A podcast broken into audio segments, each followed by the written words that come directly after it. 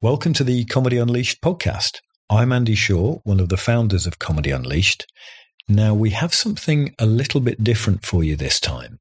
Will Franken has produced four sketches exclusively for this podcast, and I think they're really funny. And uh, well, I hope I hope you do too. I met up with Will to hear the work that he's produced and also give him the opportunity to talk about the ideas that have informed the characters in the sketches and the underlying subtext that informs his thinking. We also discuss Will's thoughts on the role of children in the climate crisis emergency, and we'll play a clip of Will's now infamous Greta Thunberg trans counselling sketch. Just before we start, Geoff Norcott is headlining the next gig on the 10th of September and it's very likely to sell out. So if you're coming, it's best to get your tickets at comedyunleashed.co.uk. Now, on with the show. Welcome to Unleashed. This is London's free thinking comedy club. That does not mean that we are here to be offensive. It just means that we are here to laugh at comedy, understanding that none of this is meant specifically to be about you, you fucker. It's not about you. Isn't it? Oh, that's very disappointing. I'm so sorry, Madam. Welcome to the Comedy Unleashed podcast. I'm Andy Shaw and I'm here with the utterly bloody wonderful Will Franken. Good morning. And if you don't know Will, uh, he's a bit of a uh, unique and different type of comedian. A wild card.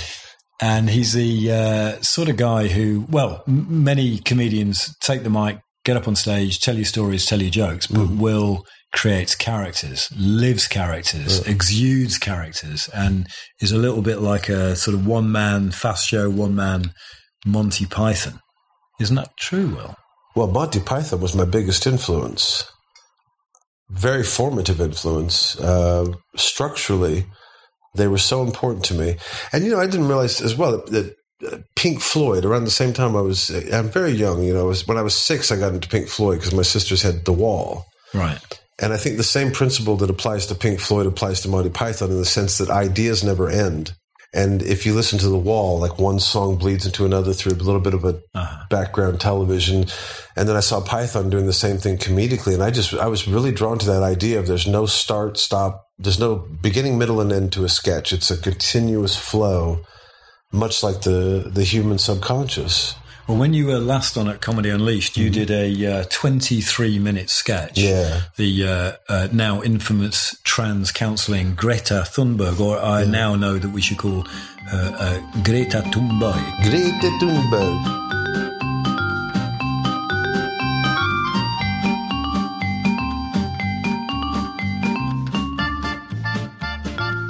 The climate, it's 2045 and the Earth is still here. Something that climate change activists said would never happen. But a recent climate change activism study shows that the fact that the Earth still is here still proves that it's climate change. See, we said it was going to not be here, but then it's here. Like we said it was going to be warm and it's cold because that's like change, right? Climate change. Hello. So this is a scary sight. What we're calling for people to do. Okay. No more flights, no more cars, no more trains, no more food, no more air, and just die. If we're not willing to lay down and die as a people, there is no way the human race can survive. It's 2045 and we're still here and we can still make a difference, okay? Because what you young people are doing is amazing. We must get out there. Don't forget, ask for a 45th referendum and we promise this will, we swear it's the ultimate, top secret ultimate, this will be the 45th one. Now, we promise you Greta Thunberg, and we're going to give you Greta Thunberg.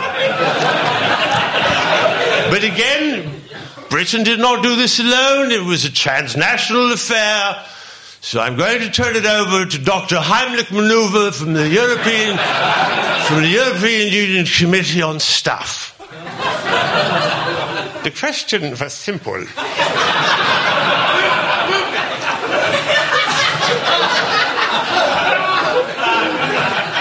Take the concerns about the climate and wed it to the fad of mental health awareness. All under the rubric of the youth movement. And that's when the answer came to us. With a little bit of pigtails. Ladies and gentlemen, I give you the Greta Thunberg.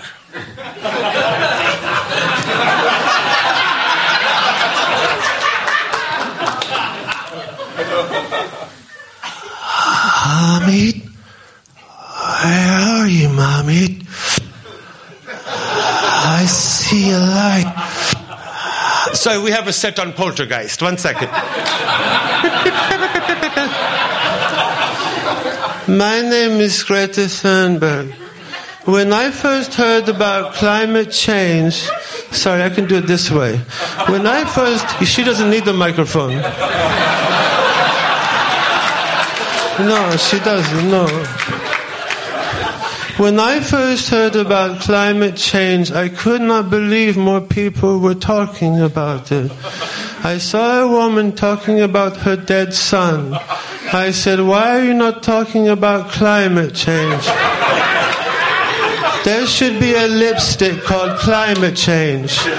So it will always be on everybody's lips.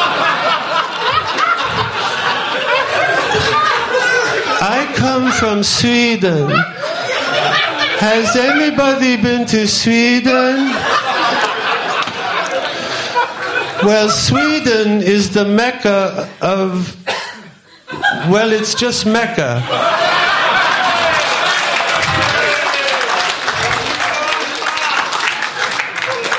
That was a little joke. When I first heard about climate change, I could not eat, I could not sleep. I did not want to go to school. What was the point of learning my ABDs and 2 plus 2 is 5 when I have climate facts?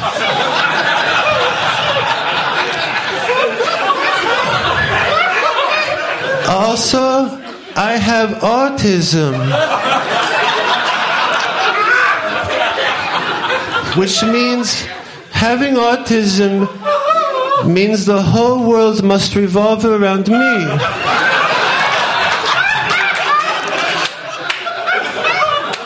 But if there is no world, I will have to revolve around myself.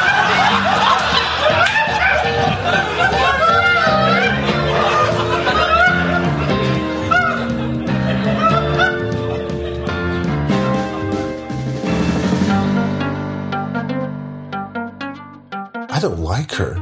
And initially, it was like, I yeah, the girl's being used as a pawn. You know, she was she was created by the EU and the UN, and you know they they found her on the streets. I guess not going to school. Uh-huh. Dusted her off and said this will be a great little spoke. Her parents ridiculously affluent. With the he's a what a Netflix star and she's an opera singer, and so it's a background that I don't know. But I saw her recently.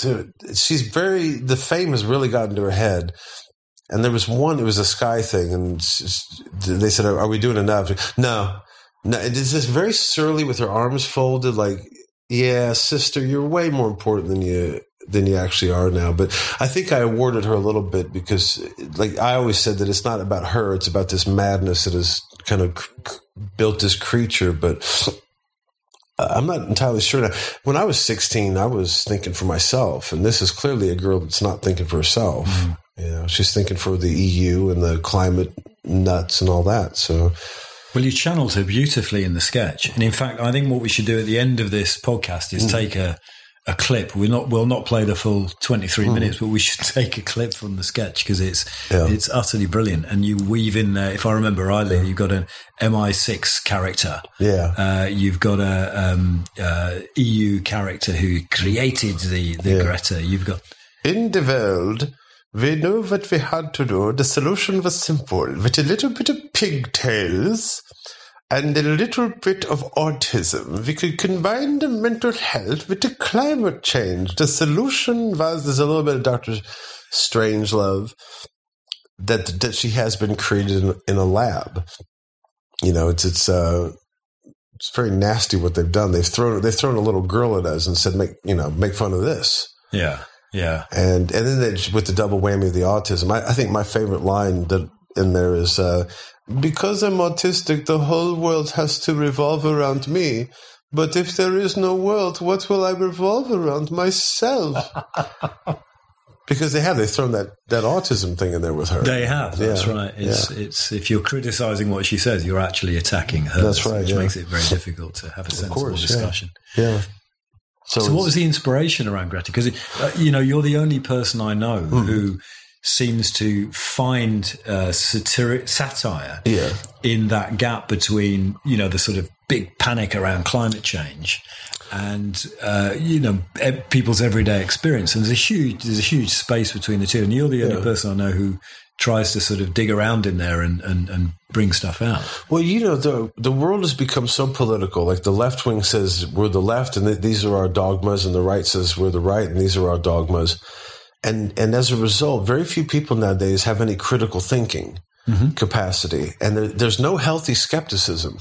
And I remember it was 2006 when Inconvenient Truth came out, and I was in I was People. San Francisco, and you couldn't get San Francisco people to give a fuck about 9-11 or the or the Danish cartoons or you know they, they weren't interested. There was you know, but th- this movie came out, and I remember it was at a video shop back when they still had them, and the guy says people were railing about this movie. It's like that is you've got to see this inconvenient. It is so. And I said, "What's the premise?" And they told me, "Well, Al Gore is blah blah." But I said, "Well, Al Gore, the guy that ran for president in 2000 and didn't win." And and I mean, my healthy skepticism said, "Okay, so he had his job as the man who came that lost in this contested presidential election has to stay politically relevant." Now he can't he can't do the we're under threat from jihadis thing because Bush has that sorted. So he's got to find a cause, and his cause is the the planet is melting because and it's our fault. And and I said you got to be very skeptical. Then I actually watched the movie because I do believe in going to primary sources, and I found it utter shit. And I, I sometimes I used to tell people I say that the reason I don't believe it in global warming is because I have seen the movie Inconvenient Truth, and it didn't have the effect on me it had on other people. I thought, did you have you, you've seen it right? I've seen it. Yeah, He quotes Winston Churchill at one point. Remember that? I don't remember that. Now there was another man in England one time, and he warned of a different storm. And this is what he said. He applied it to climate change. I thought you're in, you're insane. And so I've never I've never believed in uh, the whole climate change hooey. And I, I've you know like you, I've seen it go from global warming now it's climate change. It'll be called something else. well, it's climate years. crisis now or climate emergency. climate emergency, climate crisis. I there was a uh, it just gets worse and worse. And you were the one that actually told me about Greta because uh, I didn't know about her because I just stopped. I, I can't watch this stuff; it just drives me nuts. But you said there's this little 16 year old girl that they're trotting out there, and I, and my mind hears something like that and thinks that is a sketch that will write itself. Yeah. You know, you got a you got grown ups using a 16 year old girl to push forward basic, you know, basically tax initiatives and stuff like that. This this is a sketch that will write itself. So all I've got to do is just dig up some clips of her on YouTube, and and the rest the rest will write itself. It's one of the most popular sketches. I mean, we stuck it out on video, and it just uh, just went all over the place. It was Mm. really it was really well received. I think partly because nobody else is talking about it. It's, No. it's it's interesting how you know, despite all of the sort of mental energy and creativity in the comedy world, Yeah. from you know political issues to uh, you know personal life stories and all the rest of it. The climate change thing is just like it's it's it's it's it's begging Yeah. for people to address it, and I and I think people actually really struggle to know how to address it. And there's very little critical thinking going on about what is being said and what it really means for people.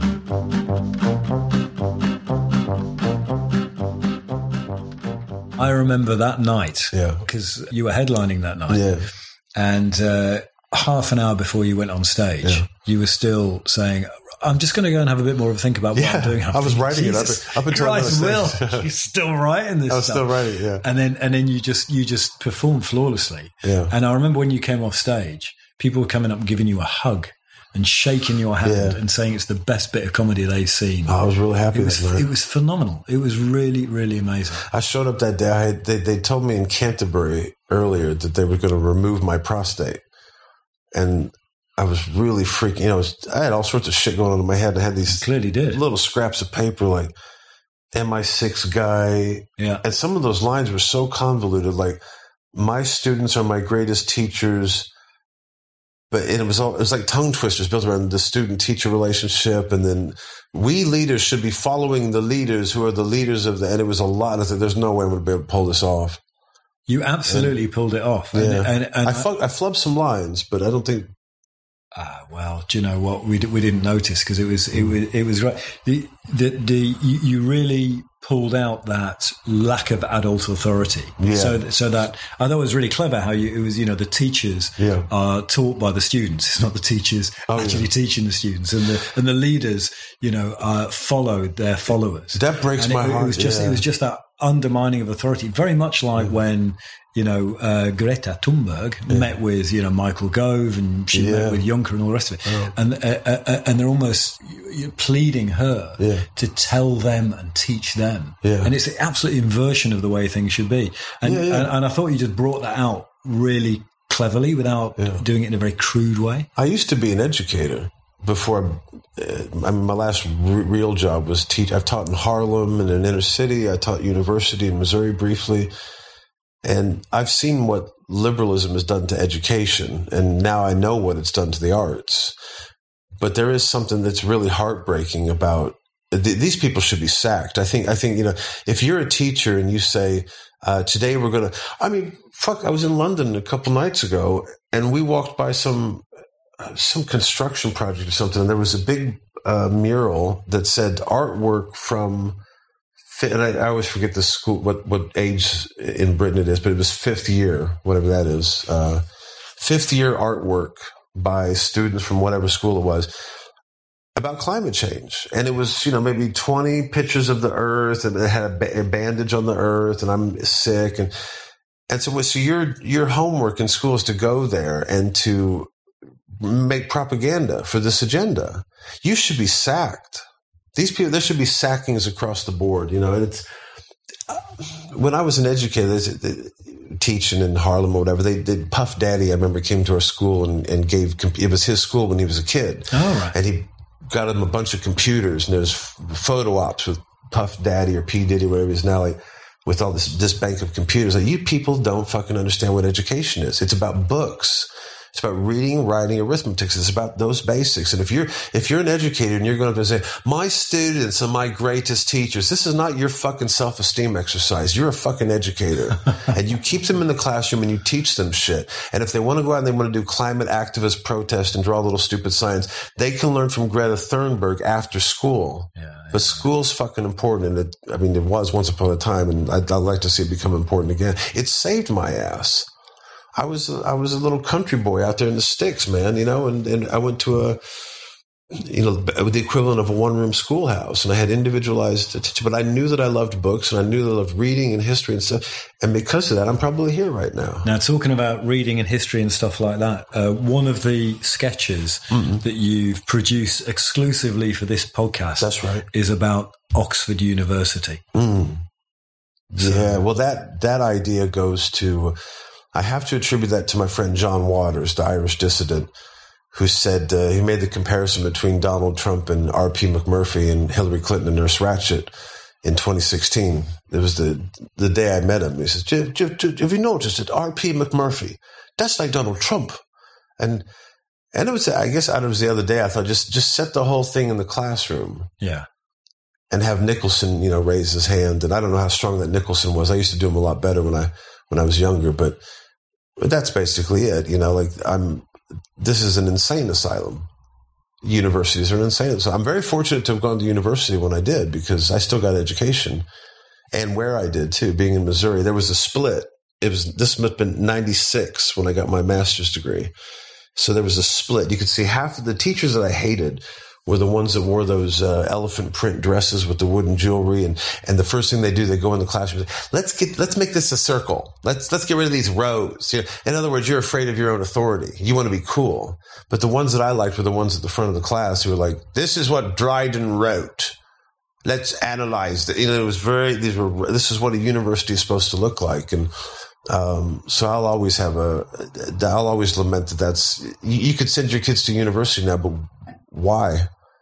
If you're not going into business, IT, or any of these these boring things, if you're going into the humanities, there's going to be so much fucking propaganda, you know. So I've got this teacher at the beginning of that sketch saying, talking about one of my favorite philosophers, Spinoza, about the universal substance and particulars emerging from that from that universal substance, but she's somehow taken his ethics to mean a man can have a, a woman can have a penis, you know?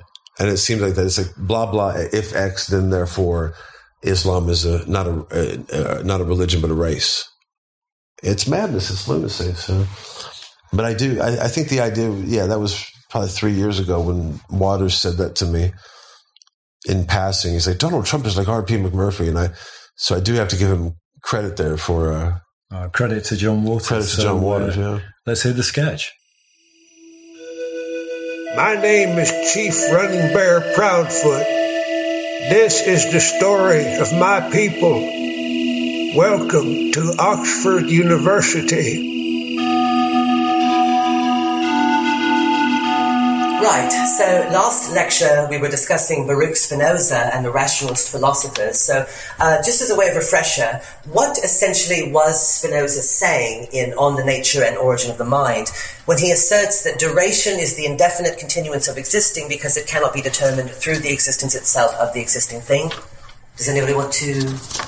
No? Okay, well, what essentially Spinoza is saying and bear in mind this is coming from somebody who is concerned about climate change and does follow Stewart Lee on Twitter, what essentially Spinoza is saying is that ipso facto, ladies can have penises precisely because, caveat emptor, Islam is a race and not a religion. Okay, so do take note of that because you just might see it on the exam. Okay, so moving forward now to the Enlightenment thinkers, the most famous, of course, being Immanuel Kant, Kant asserts in his categorical imperative that one should act only according to that maxim whereby one can at the same time will that it should become a universal law. So break it down for me. What is Kant concerned with here? Uh, yes, Mr. Scanlon. Toxic masculinity. No, no, very good guess though, very good guess. You're actually thinking of Lockean epistemology. Uh, anybody else? Yes, Mr. Cheswick. Is it white privilege? Excellent. Well done, Mr. Cheswick. Ah. Absolutely. White privilege. What Kant is doing here is bringing together the concepts of whiteness and privilege, curriculum vitae, because he wants to ask the larger question, bene vide vice, Julius Caesar, why does the Zionist Israel still control the United States and Great Britain? Okay, so I realize this is a lot of information, so I'm going to pause right now and ask if you guys have any questions. Uh, yes, Mr. McMurphy. Well, yeah. I'd like to know why none of the other students told me that you, Professor Ratched, and the rest of the faculty could keep me here until you're good and ready to turn me loose. That's what I'd like to know. Well, fine, Randall. That's a good start. Would anyone care to answer Mr. McMurphy? Answer what? You heard me, Simon. You let me go on making fun of her morally equivalent horseshit, knowing how much I had to lose, and you never told me nothing. Now, Mac, wait a minute. Like, look, I'm voluntarily in this class. I'm not committed. I don't have to stay here. In fact, I got my degree two years ago. You can leave this class anytime you want? Yeah. You're bullshitting me. He's yeah. bullshitting me, right? No, Randall. He's telling you the truth. As a matter of fact, there are very few students here who are committed. There's Mr. Enoch, Mr. Rees-Mogg, some of the Chronics, and you. Cheswick? Mm-hmm. You're voluntary? Mm-hmm.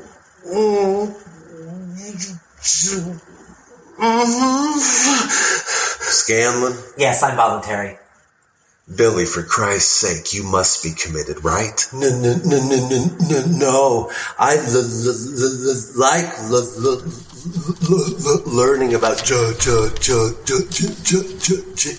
gender studies. Gender studies? You're just a young boy. You should be out there in a convertible, bird dogging chicks and banging beaver. That's offensive. Jesus Christ, all you guys ever do is complain about how there's nothing intellectually challenging at university anymore, and you haven't got the guts to just walk out? What do you think you are, stupid? Well, you're not. You're no stupider than the average Facebook asshole, obsessed about what pronoun to use for a fucking he, she. Those are very challenging observations you've made, Randall.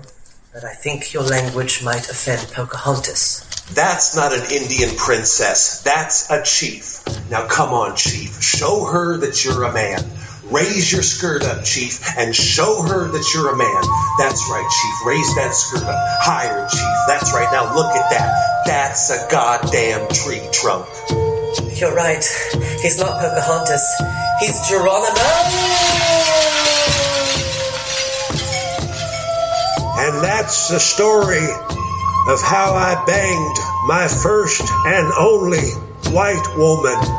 And we've been together ever since. 31 years. Wow, that's an amazing story. I thought you guys met on Tinder. No, you are thinking of Frank and Betty next door. Oh, right. They're lovely people. How many kids do you have?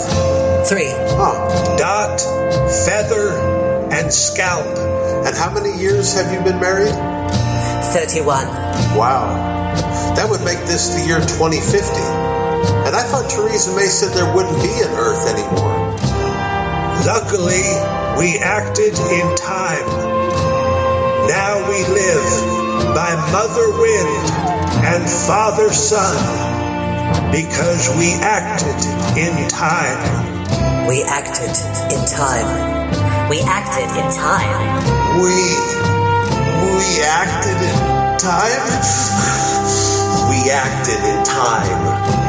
time. We acted in time.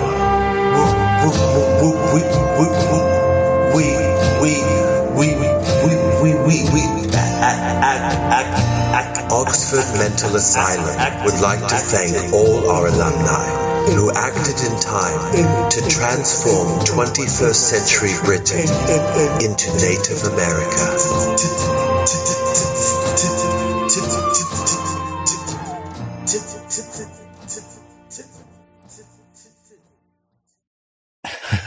Going, good so far. Isn't it? Yeah, it's, good, it's good. It's good.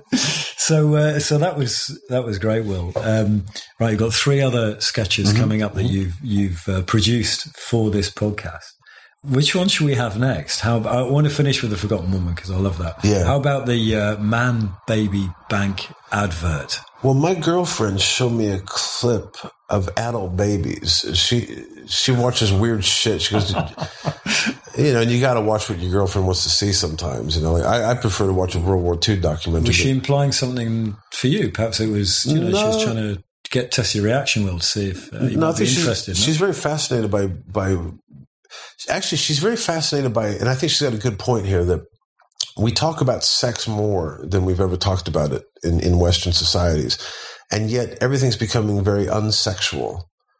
And uh, one of the clips before the adult baby that she showed me was that there was a guy who collected sex dolls right. of all sorts. And what was the? It wasn't Good Morning Britain. It was that weird guy with the white hair. Whatever it was. It was some morning daytime show, and this guy and his this guy and his wife were surrounded by all of his uh, dolls. And he kept. This is not sexual. It's about comfort. It's about you know. It's it's, it's a psychological thing. And, and you look at it, there's, no way you would collect that many dolls and, and you're not coming on one of them at least. There, there's got to be. Don't, and I think you have. It's like the tranny thing. You have to lie about it about there being a sexual element to it because you want it to sound. This is a. This is who I really am. It's identity. And and from there you can shape policy. But if I go out and say I like to put on a pair of knickers and rub up against a pole, you're not going to get very far in terms of policy. You have you have to use this fucking language of I, it's who I am and all this this shit. Right. And then she showed me this adult baby one, and he was doing the same thing. It was a big fat fucker in a onesie with a play pen. He was doing a coloring book. I color sometimes. I try to stay in the lines.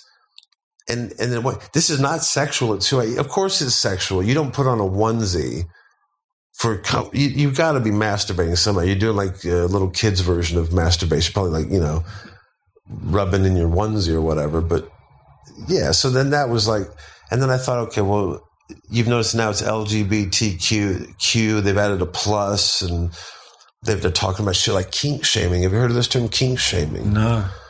well, apparently you're not supposed to shame people if they have a kink, which begs the question: How can it be a kink if everybody's accepting it? Good point. I think it's hor- I think it's horrible. Things should be dirty and forbidden, and so that's why you then put the sort of um, uh, the most sort of boring corporate thing, a Yeah. bank, accepting and celebrating this and trying to wrap Yeah. this around its sort of corporate identity to give it a, a sense of new meaning. Or what it's saying to to institutions like Barclays, it's like, where will you stop?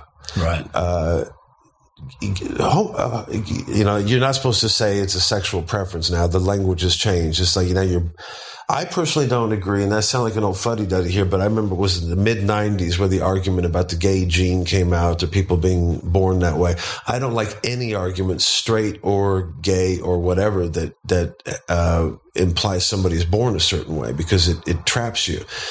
So, for example, Lou Reed's, Lou, you know, Lou Reed was interviewed at one point I said, "Are you a homosexual? Uh, are you a transvestite?" They were asking. I think it was an Australian press conference. I don't know what's the matter. Just listen to the music. And I like that attitude. That attitude is like, I like to suck a cock. Fuck you if you don't like it. That's much more rock and roll than oh, I was born this way. So I'm saying to Barclays, let's say that is a so you did the thing with the gay, the lesbian. Now you're doing it with the trans and the gender fluid or whatever, where will you stop? Will, will you stop if adult babies say we want to be included in that thing as well? You probably won't if enough, you know. And I, I like. I haven't heard. I haven't heard since I sent it to you, but uh, I forget exactly what happens. He's a baby, and then doesn't his wife come back? I'll tell you what. Let's listen to it now. Let's listen to it. Gaga, goo goo. Act your age. Act your age. Gaga, Why can't you be normal? Normal. goo goo. What a weirdo. Weirdo. Ga. At Barclays, we know that you know that we know there's more to life than money. Gaga. There are toys, Oh. coloring books, Ooh. and adult nappies.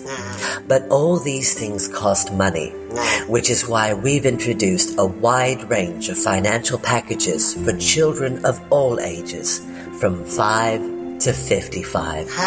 Barclays, proud supporter of the LGBTQ plus and adult baby communities. Because before you can walk, you have to learn to crawl. Ah. To us. That's right. That's right. That's right. Good job. Okay, so we just want to talk to you just for a second. So, as an adult baby yourself, you must be quite excited that Barclays has become the first major financial institution to actually publicly come out in support of the adult baby community. Well, I don't know about banks because I don't like money because I just like to play. Of course, of course. But what about bad banks? Hmm. Places that don't support the adult baby community. Hmm. Places like HSBC. I'm learning my ABCs, but I still don't know my HSBCs. How cute. Uh, no, uh, what, what I'm trying to say is, I can imagine as an adult baby, it's probably important for you to have support. Yeah. Like we were speaking to your wife earlier. You, you did what? We were speaking to your wife. You, you spoke to my wife. Uh, well, Uh, we just uh, assumed it would be okay. Of course it's not okay. She had no idea about um, this. Right, right. Oh. But, ah. but you did sign a confidentiality waiver. I'm an adult baby. I didn't know what I was signing. Right. uh, Fucking hell. Okay, well, Oh. I, ah. I think the thing was is that we sort of assumed ah. that because you were willing to do the advert, that you were more open about this lifestyle. It's not a lifestyle, it's who I am. Whatever it is. Okay, I was born this way. Um, we, I mean, of course, we do apologise. Well, what good is that now? No, well, I, She had no idea. I, I, no, I can oh, understand. This was the one thing that I had that I kept Right. separate from her. You know, it was my thing. burn up three or four guys for tomorrow. Even though Strasburg's pitching tomorrow. Ah, God. Goo. Goo. God. Um, oh, shit. Hello. Hey, baby. Glad you're back, baby. Good to see you, baby. Speaking of babies, I have a bone to pick with you. How was your global investment securities feminist women of the world leadership conference? It was fairly uneventful until the third day when I was approached by some executives from the Barclays Bank marketing team. Oh, really? Are you an adult baby? Am I a what? What? no, Wait, what kind of question is that? That's just weird. You know, there's a thing called jet lag. I think maybe you might have it because you're not really making sense right now. So you don't wear a giant onesie and sleep in a playpen when I'm not here? Uh, no, I don't. No, sorry, Bobo. I do not think so. It's called jet lag. You're just tired. So those ad execs were just hallucinations then? Uh, yeah, kind of seems that way. God, I am so sorry. I've just been so overworked. That's all right. all days. right. That's all right. I forgive you. But look, baby, while you've been out there all weekend earning money, I've been stuck here at home scrounging off you. I know. And right now, I just want to sit down, relax, and watch the game. Okay? Okay. You're welcome to join me as long as you don't ask me any more weird questions. Sure. Who's playing? Phillies and the Nationals. Hmm. Come on. Come on. Ooh. Wow. Now that was a good pitch. It was. You hungry, baby? A little bit, yeah. What you want for dinner? It doesn't matter. Look, I'm so sorry. It's okay. You forgive me? Absolutely. I love you, Bubble Bear. Come on, baby. You know I don't do the whole baby talk stuff, right? Oh, shit. Is that you? Act your age. Yes. In a onesie. Why can't you be normal? Yes. And a playpen. What a weirdo. Yes. So you're an adult baby. At Barclays, we know that you know Yes. that we know there's more to life than money. How long has this been going on? Toys, Ever since I was a baby. and adult nappies. So if you're an adult baby, what is my role as your wife? A wide range. Well, I'm just a baby. I'm too young to have a wife. Right, so you're just going to live on your own and starve to death because you don't know how to feed yourself? No, no, no, no. I need a mommy. Will you be my mommy? Oh, of course I will, Bubble Bear. Ha ha ha. Barclays, proud supporter of the LGBTQ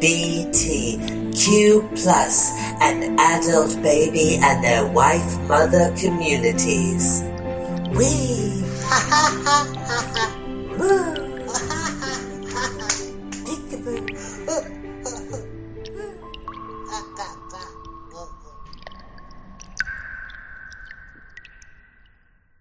Right. Well, thanks, Will. And so the next sketch uh, you've done, it's a bit of a short one coming up now. Yeah. It's about uh, mental health awareness. So, what's wrong with mental health awareness? Well, I was thinking of this recently because at the time of this taping, this is post the El Paso shooting. Uh, Oh, true. and it it did. I, I used to have the hump. I had the hump with it for a number of reasons. I just don't like sanctimony, and a lot of people who say they have mental health issues are just experiencing normality. And you watch a lot of these depressed, lonely, anxious. It's, that's called being a human. So, are you not? Are you not um, satirizing people who suffer mental health problems? I'm satirizing people who say they have it and don't. Like people who, you know, if your definition of OCD is you got to check the, the the locks twice before you leave the house, there, there, there, is so much of that shit. I've met people who are autistic or say they're autistic. I think it's a crock of shit. And I think people people find themselves so. And no offense, because you have a, a tattoo, but uh, but I think people are getting tattoos now and this body piercing and shit because they're they're so empty inside. And I think mental, especially for white people, white people feel so empty and useless now that that, that they want to have their post slavery moment or their whatever. That mental health gives that to them, and they Really? go. I think so. It's like, well, yeah, I've got bipolar disorder. My sister says she's got bipolar disorder, and she's just a fucking emotional nightmare. It's like that's, you know, get off the fucking medication. Stop fucking obsessing about what your own mind is doing. Don't trust the don't trust the big pharmaceutical companies or the shrinks. you know, my uncle, my uncle is a, an actual certified schizophrenic. Yeah.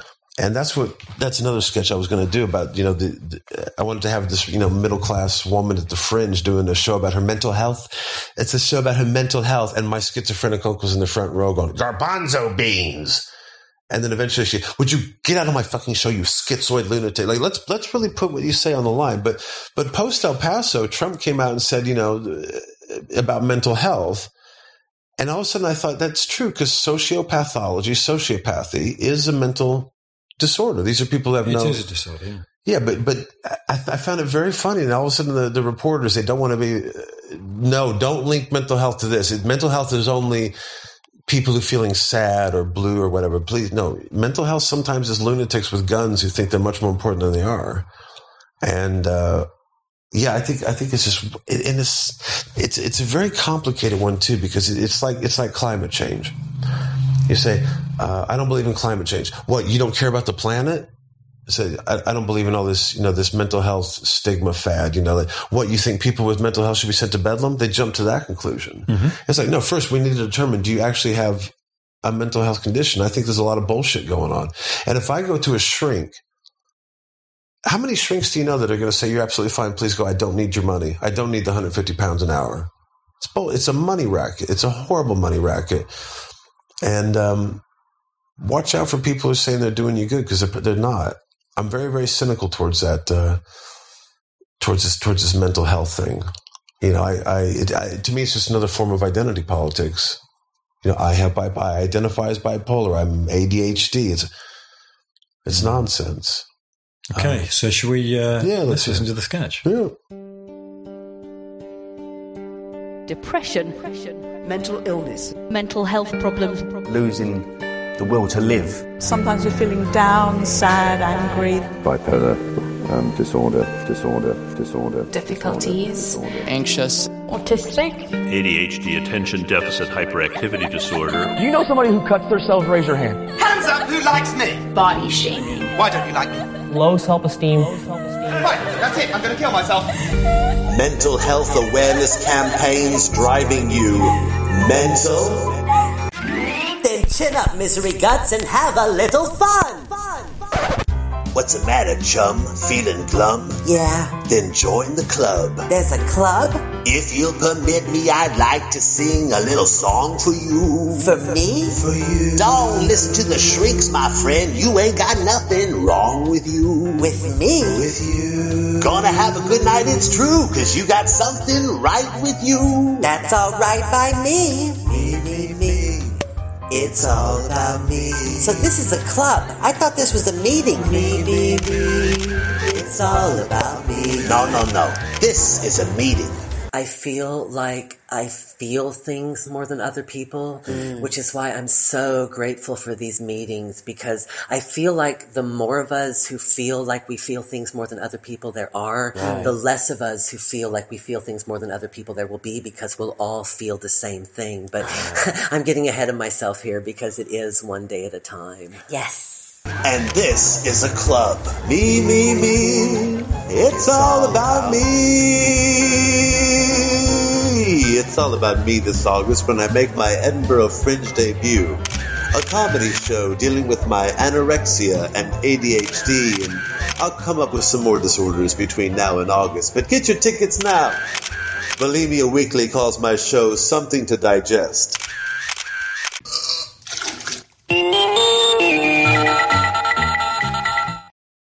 The next sketch, Will, is uh, well, you've titled it "The Forgotten Woman." Yeah, yeah. I, three about three years ago, I wrote that the big about seven eighths of that sketch, and I tried to do it live once, and I realized how physically difficult it was going to be to stand on a chair and change a light bulb, and then sit down and pretend to be the woman, and then jump to be the. It was just impossible to perform live, and then I was digging through ideas because I've got ideas I've never even touched um, on on my computer and little notepads and whatever. And I I pulled that one. I said, you know what? It didn't work live, but I bet it would work as an auditory piece because you got three central voices, and each character I'm really happy is is funny in their own way. She's uh, your typical middle class suburban housewife. a very cliche character, but she's got some funny lines. You got Milo, who's essentially a, a sexist pig, and then you got David, who is a new breed of man, if man indeed he is. He's uh, lost in this video game world and completely unaware of of what reality is. And I love I loved how all three of those uh, come together, and then that that narrator, that very sanctimonious, breathy voice of the forgotten woman. And and the other joke too about the Jane Doe plays the forgotten woman, and then the end credits she's Joe Bloggs as the forgotten woman. It's like if you turn on Radio Four and you you listen to one of these plays, it's like what's the difference? It could why even include a name because it's all the same shit, you know. I quite I quite like that piece, and it's not very it's not very overtly political. It's more cultural. I think there's I think there's one or two lines in there that are that kind of show where I'm coming from politically, but I forget what they are. But you know, I like I like I'm very happy with that piece actually. Cool. Yeah. Well, let's uh, let's stick it on. Now on Radio 4, a play by Keurig Knightwood, The Forgotten Woman, with Stephen Graham as David, Norton Fry as Milos, and Jane Doe as Woman. Oh, listen to me rattle on. Wait, I've not said anything. Now I'm saying something. Now I am rattling on. Oh, listen to me rattle on. Sorry about that, Milos. How is it going up there, Milos? Almost finished. We have saying in my country, how many first world liberals does it take to screw in light bulb? Question is irrelevant. They call a Polak. There, all done. Oh, thank you so much. You, um, you uh, have no husband to help you put in light bulb? Hmm. Um, yes, yes, I do. It's just he's um terribly busy right now. He's actually working from home today. He's a um a, a systems software mainframe server content cyber upload. Um, uh, David, uh, Milos is here about the light bulbs. He wants to know what you do for a living. Where did my algorithm go? David. Darling, please, I need to get this cyber content downloaded to the meme before the GIF can upload the HTML gigabyte. I'm sorry, but please. what do you mean it's not compatible with system software service systems? Ugh, where is my RAM? Like I say, he's quite busy. Hmm. But I am fairly certain he is a gigabyte HTML algorithm. You mean he make video game? Um, yes. Um, I, I, I want to say they're more educational, um, but they're not. He's actually working on one now that he has to get a dinosaur egg into a go kart. Uh, the dinosaur is magical. Its name is Playthor. Um, but right now, David is working on Playthor 2, which is the female dinosaur. But it's not going to be pink because David and I both strongly disagree with gender stereotyping. I, I, I think she's actually going to be blue, like your eyes, Milos. Or is it blonde, like your smile? Or maybe it's. Um, uh, David, Milos is here about the light bulbs. He wants to know what you do for a living and what colour Playthor 2 is going to be. Darling, please, I'm sorry, but please, I am trying to get the go kart to accept the dinosaur egg, but the cyber matrix is mainframing out the binary code. My hands are full right now. Please, I'm sorry, I'm sorry, but please. Quite busy. Um, can I get you a cup of tea, Milos? Anything stronger? I can get you two cups of tea. Hmm. There you go. Um, so, I imagine you probably miss your native Poland. I had one time case of gonorrhea. Oh. It feel like match burning in cock. I much rather feel this pain for five months than spend five minutes back in Poland. Oh no no no! I, I didn't mean Poland now. I meant sort of the Poland you, you grew up with uh, under communism. I, I, I imagine things were quite fair in those days. Yes, it was very fair. Everybody had to wait 17 hours for one crust of bread. And then everybody had to wait 20 hours for one drop of water. They had saying in Poland at that time, one drop, one crust, one pole. But one day I see man from government. He have uh, two drop and two crust I say to him, You have two drop and two crust, but you are not two pull. He threatened to re educate me, so I hid myself inside shoe and wore myself to England. Hmm, interesting. They make it sound so different at university. Uh, no, I, I, I guess what I was saying was um, you, you, you must miss Chopin. But you can always download Chopin.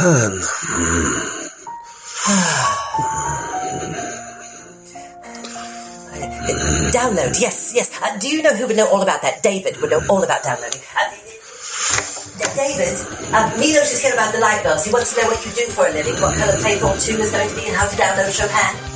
Darling, I'm sorry. I'm pleased but sorry. Please please me, I'm sorry, but please. If I cannot get this go-kart to accept the dinosaur egg, I cannot get to the fairy realm. If I cannot get to the fairy realm, I cannot get the contract with Gaga Goo Goo Games.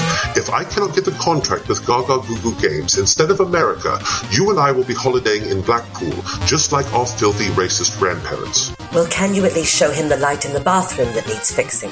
Right. Hello, Milos. Um, so the problem is over here in the bathroom. Uh, here is the switch, and as you can see, nothing. I see what problem is. Hand me please light bulb.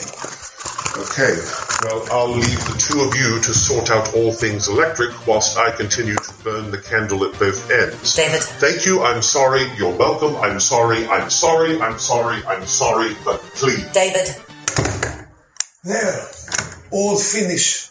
Oh my, you are so very handy, Milos. Um, what about you, Milos? I, I imagine you probably have a wife, as you're so strong and agile and able to put in light bulbs. I have uh, one wife stands. Oh yes, I see. Yes, yes.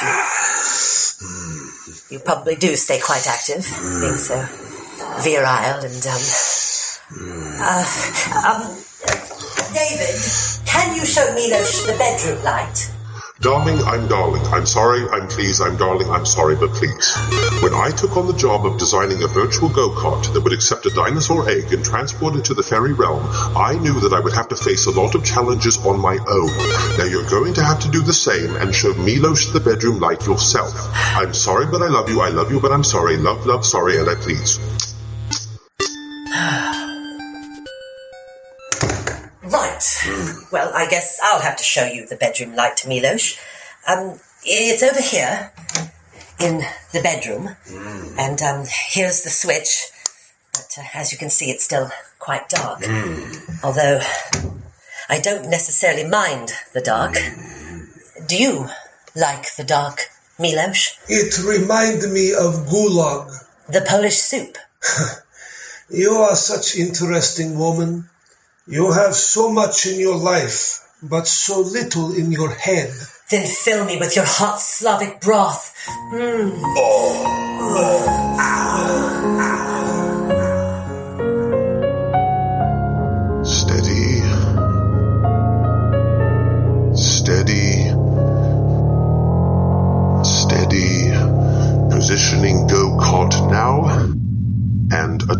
Attempting for the millionth time to receive the dinosaur egg. And yes, success. Finally, after extensive faffing about, I am on my way to the fairy realm. Let us proceed. What in the name of Steven Paul Jobs is that noise? Oh, bloody marvellous. I've only gone and got a bloody bleeding virus. Oh, cyber gods, what have I done to displease you? That sound is happening in real time. Darling, I'm sorry, but please, what exactly is Milos doing? Darling, I'm sorry, but please, darling? Darling, but please, I'm sorry, darling. Darling, oh, fish and timber.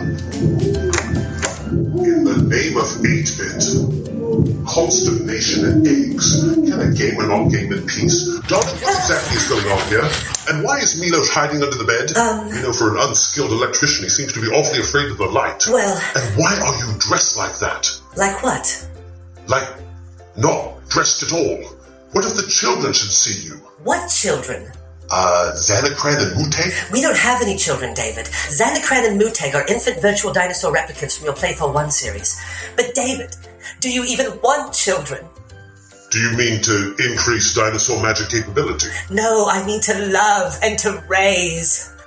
Right, but you are talking about more infant dinosaurs for the Brontosaurus brood. No, David, I'm talking about living human creatures produced from your seed and my egg.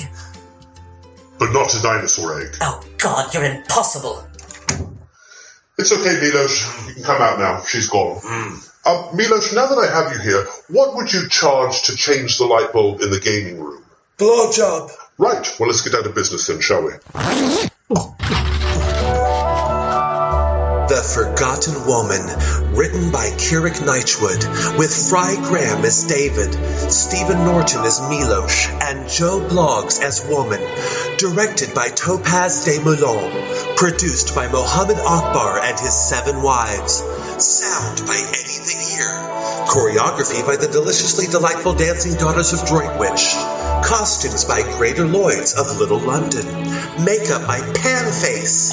Studio audience provided by Gary Ransom Limited. Oceanography by Jacques Cousteau. Hair by Bristles of Shoreditch. Wind by Willows. Music by Reynaldo Cortez and his Spanish Armada. One by land.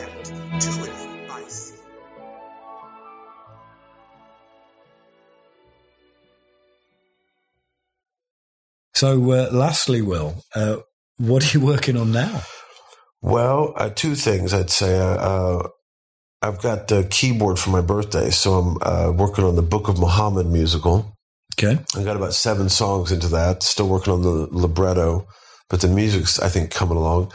And then I've got to do uh, episode six of the Rick Sheridan comedy podcast. And who's Rick Sheridan? He's he's the blandest comedian. Well, he's he's, he's every comedian working today, pretty much. He's he's just a cruise ship. He's the blank slate.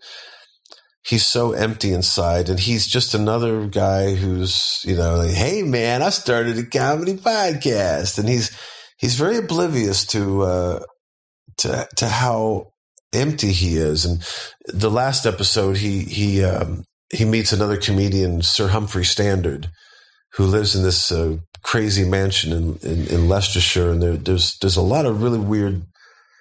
I, I don't spend a lot of time on any one character usually, and, and this these this is a 34 minute episode, and the guy is a real privileged toff, and he's got some really great lines, and and Sheridan's asking him about comedy, and he's like, you know, what what is your kind? And the, and the guy says, well, I'm not. Oh, he said, when did you first realize you were funny?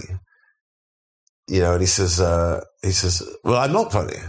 Uh, I've never been funny. I don't have a funny bone in my body. Uh, of course, but we're very fortunate, uh, Rick, to live in these times where uh, uh, you don't have to be funny to be a comedian. You know, if I'm raised in a different time, in the 1970s, for example, and, and he gives this long speech, and it's and everything was very carefully written. I don't usually write stuff down, but I wanted his lines to be just just bang on. Unfortunately, I can't remember them dead on right now. But he, he gives this summation of the current state of comedy. He says, uh, "Comedy, you see, Rick, is divided between." Um, blank slates like yourself with nothing of interest to say, or privileged toffs like me who who straddle comedy like an abused hobby horse. And it's just this long thing. And there's this big pause, and you can hear the sound of the grandfather clock, like in this, you know, ticking in the silence and the rain beating against. And all of a sudden, Sheridan says, I feel like I've been punched in the stomach. Tis but the pangs of hunger. Eat the vichyssoise, boy. And it's totally oblivious, but he's laying down some really heavy truths about the state of comedy. And, and, uh, so those I, I, I think are, are really important. Uh, I like the feedback that I've gotten on those.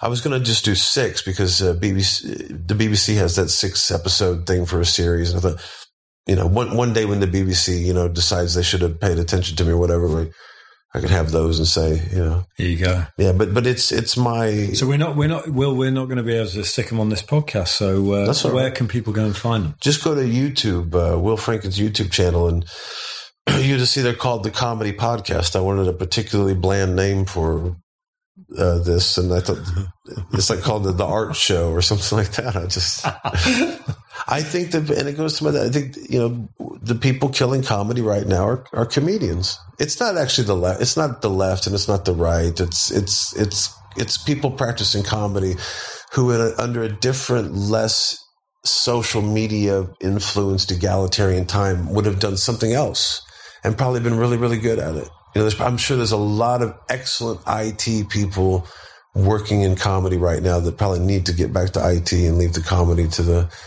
to the comedians. Well, at Comedy Unleashed, we don't tend to uh, book people who aren't funny. Um, so just last well, I would week- disagree with that, but that's you're still my friend. I would disagree. well, we'll, not, we'll not go there, but I would like to know what you think about um, about the club and about the audience because I, I do think that we've, you know, we we do have an interesting audience. I mean, we tend to pat the club out now. Um, but we seem to have a bit of a discerning audience. It's like people who sort of go there and expect a little bit more. But I, I'd, I'd like to know what you think about it. Well, it's a very you know for a Tuesday night, you've done something really good on a Tuesday night to get that amount of people in in an East End uh, club, an established club, a club that's backyard comedy club is very well done. You get off at Bethnal Green, and actually it's listed about which you know which way to go as you come out of the tube for backyard comedy club. So what what you've done is uh, nothing small. Um, you know, I, it's and it's one of the few places that still booked me. Um, which is another plus. And you still keep turning up as well, Wilson. And I not so bad. I still keep turning up. Um, you know, I, I, like I said, I do worry that it could it could just become an, a comedy club because, and I've said this before. You're probably going to get fucked off with me for saying it again, but as the as times change. See, I if, was it four years ago? You had you you had nobody on from whatever there was nobody, especially in this country, that would even like hint at being right wing you had pretty much either comedians who said nothing at all or it was leftist. Mm-hmm. That was it. And then things have slowly changed. And with that change, it's just like the French Revolution. How many people during the French Revolution, especially after Robespierre came into power, were trying to convince Robespierre that they'd always been revolutionaries? And you do run that risk of people saying, I like freedom of speech too, because they want a spot at a club, because that's how comedians think. They want spots and they want gigs and they want their name in the lights or whatever. And But forget the comedians. What about the audience side? Do you, do you, do you, you know, the the audience is good. One thing I do worry about though is it. it I, I, I would I would I- I would love to see people just freed from politics. I, I am sick to fucking death of politics, and part of it's my fault. You know, th- three years ago I came out very vo- people knew where I was leaning because I was always like I was al- always arguing with comedians. You know, after a gig, it's like you know, yeah, but, yeah, but you should be able to make fun of anything. And I would get into these heated arguments. It's like, you know, why are you sucking Islam's dick? It's just a fucking religion. I would get so angry. And nobody had any uh, interest in that stuff. And then 2016 came around. It was like, I want everybody in Britain who can vote to vote for Brexit. I was very naked about that. And then Trump came along. I'm talking to my f- friends from across the pond. You vote for Donald Trump. And because of that, I get defined by it some sometimes, you know, and I get asked to, you know, and now I'm kind of just, I really want to go back to just cultural stuff. cul- well, definitely cultural stuff. I've always been into the culture. I think culture is more important than the political, but there's so much uh, crossover, of course, with, with politics and culture nowadays. But I just, I want people to just fucking free themselves from uh, this right left pantomime. And I do, I do worry sometimes about s- certain crowds being too political, or they, or they, they may go there and go, say Brexit. I did a Brexit gig up in uh, Yorkshire, and and you know I do a whole. I, I'm not just. Gonna, I'm not going to spend 30 minutes on Brexit. You know, and I, I maybe spent three minutes on Brexit. And then it was a tranny bit. And the moment I departed from the Brexit bit, they were they they were gone. They just weren't there because they go there predisposed. We want to hear, we want to hear Brexit, Brexit, Trump, Trump, and uh, I think the world is much bigger than that. And yet at the same time, I don't like these fuckers who play both sides of the fence either. I mean, you know, Islam's bad, but Christianity's bad too, because then you're essentially somebody who's not saying anything. If you if you're going up there and saying all religions are equally problematic right now, not only is that a lie, it just says that you don't you don't really believe anything. But at the same time, I don't want to be known as as the guy that voted for Trump. I did my bit, and and uh, and that's it. I've had to defend him as as a result of that. I've been on television a few times, you know, to defend him, but. I like I like something like this where people say, "How do you get the voices and how do you structure a sketch or Yeah, or something like that?" But Cool. yeah, Well, thanks, Will. no worries, It's, fucking lovely spending time with you. You too, ever. mate. Right, that's it for now. Check out the Comedy Unleashed YouTube channel or Facebook page. We're also on Twitter. And if you'd like to see the full lineups for future gigs, check out comedyunleashed.co.uk. We hold gigs on the second Tuesday of every month, and it would be great to see you there. Lastly, don't forget to click on the subscribe button for the Comedy Unleashed podcasts. And then, as we drop new interviews with comedians as they come off stage or are about to go on stage, uh, then they will drop into your podcast app. Lovely. See you next time.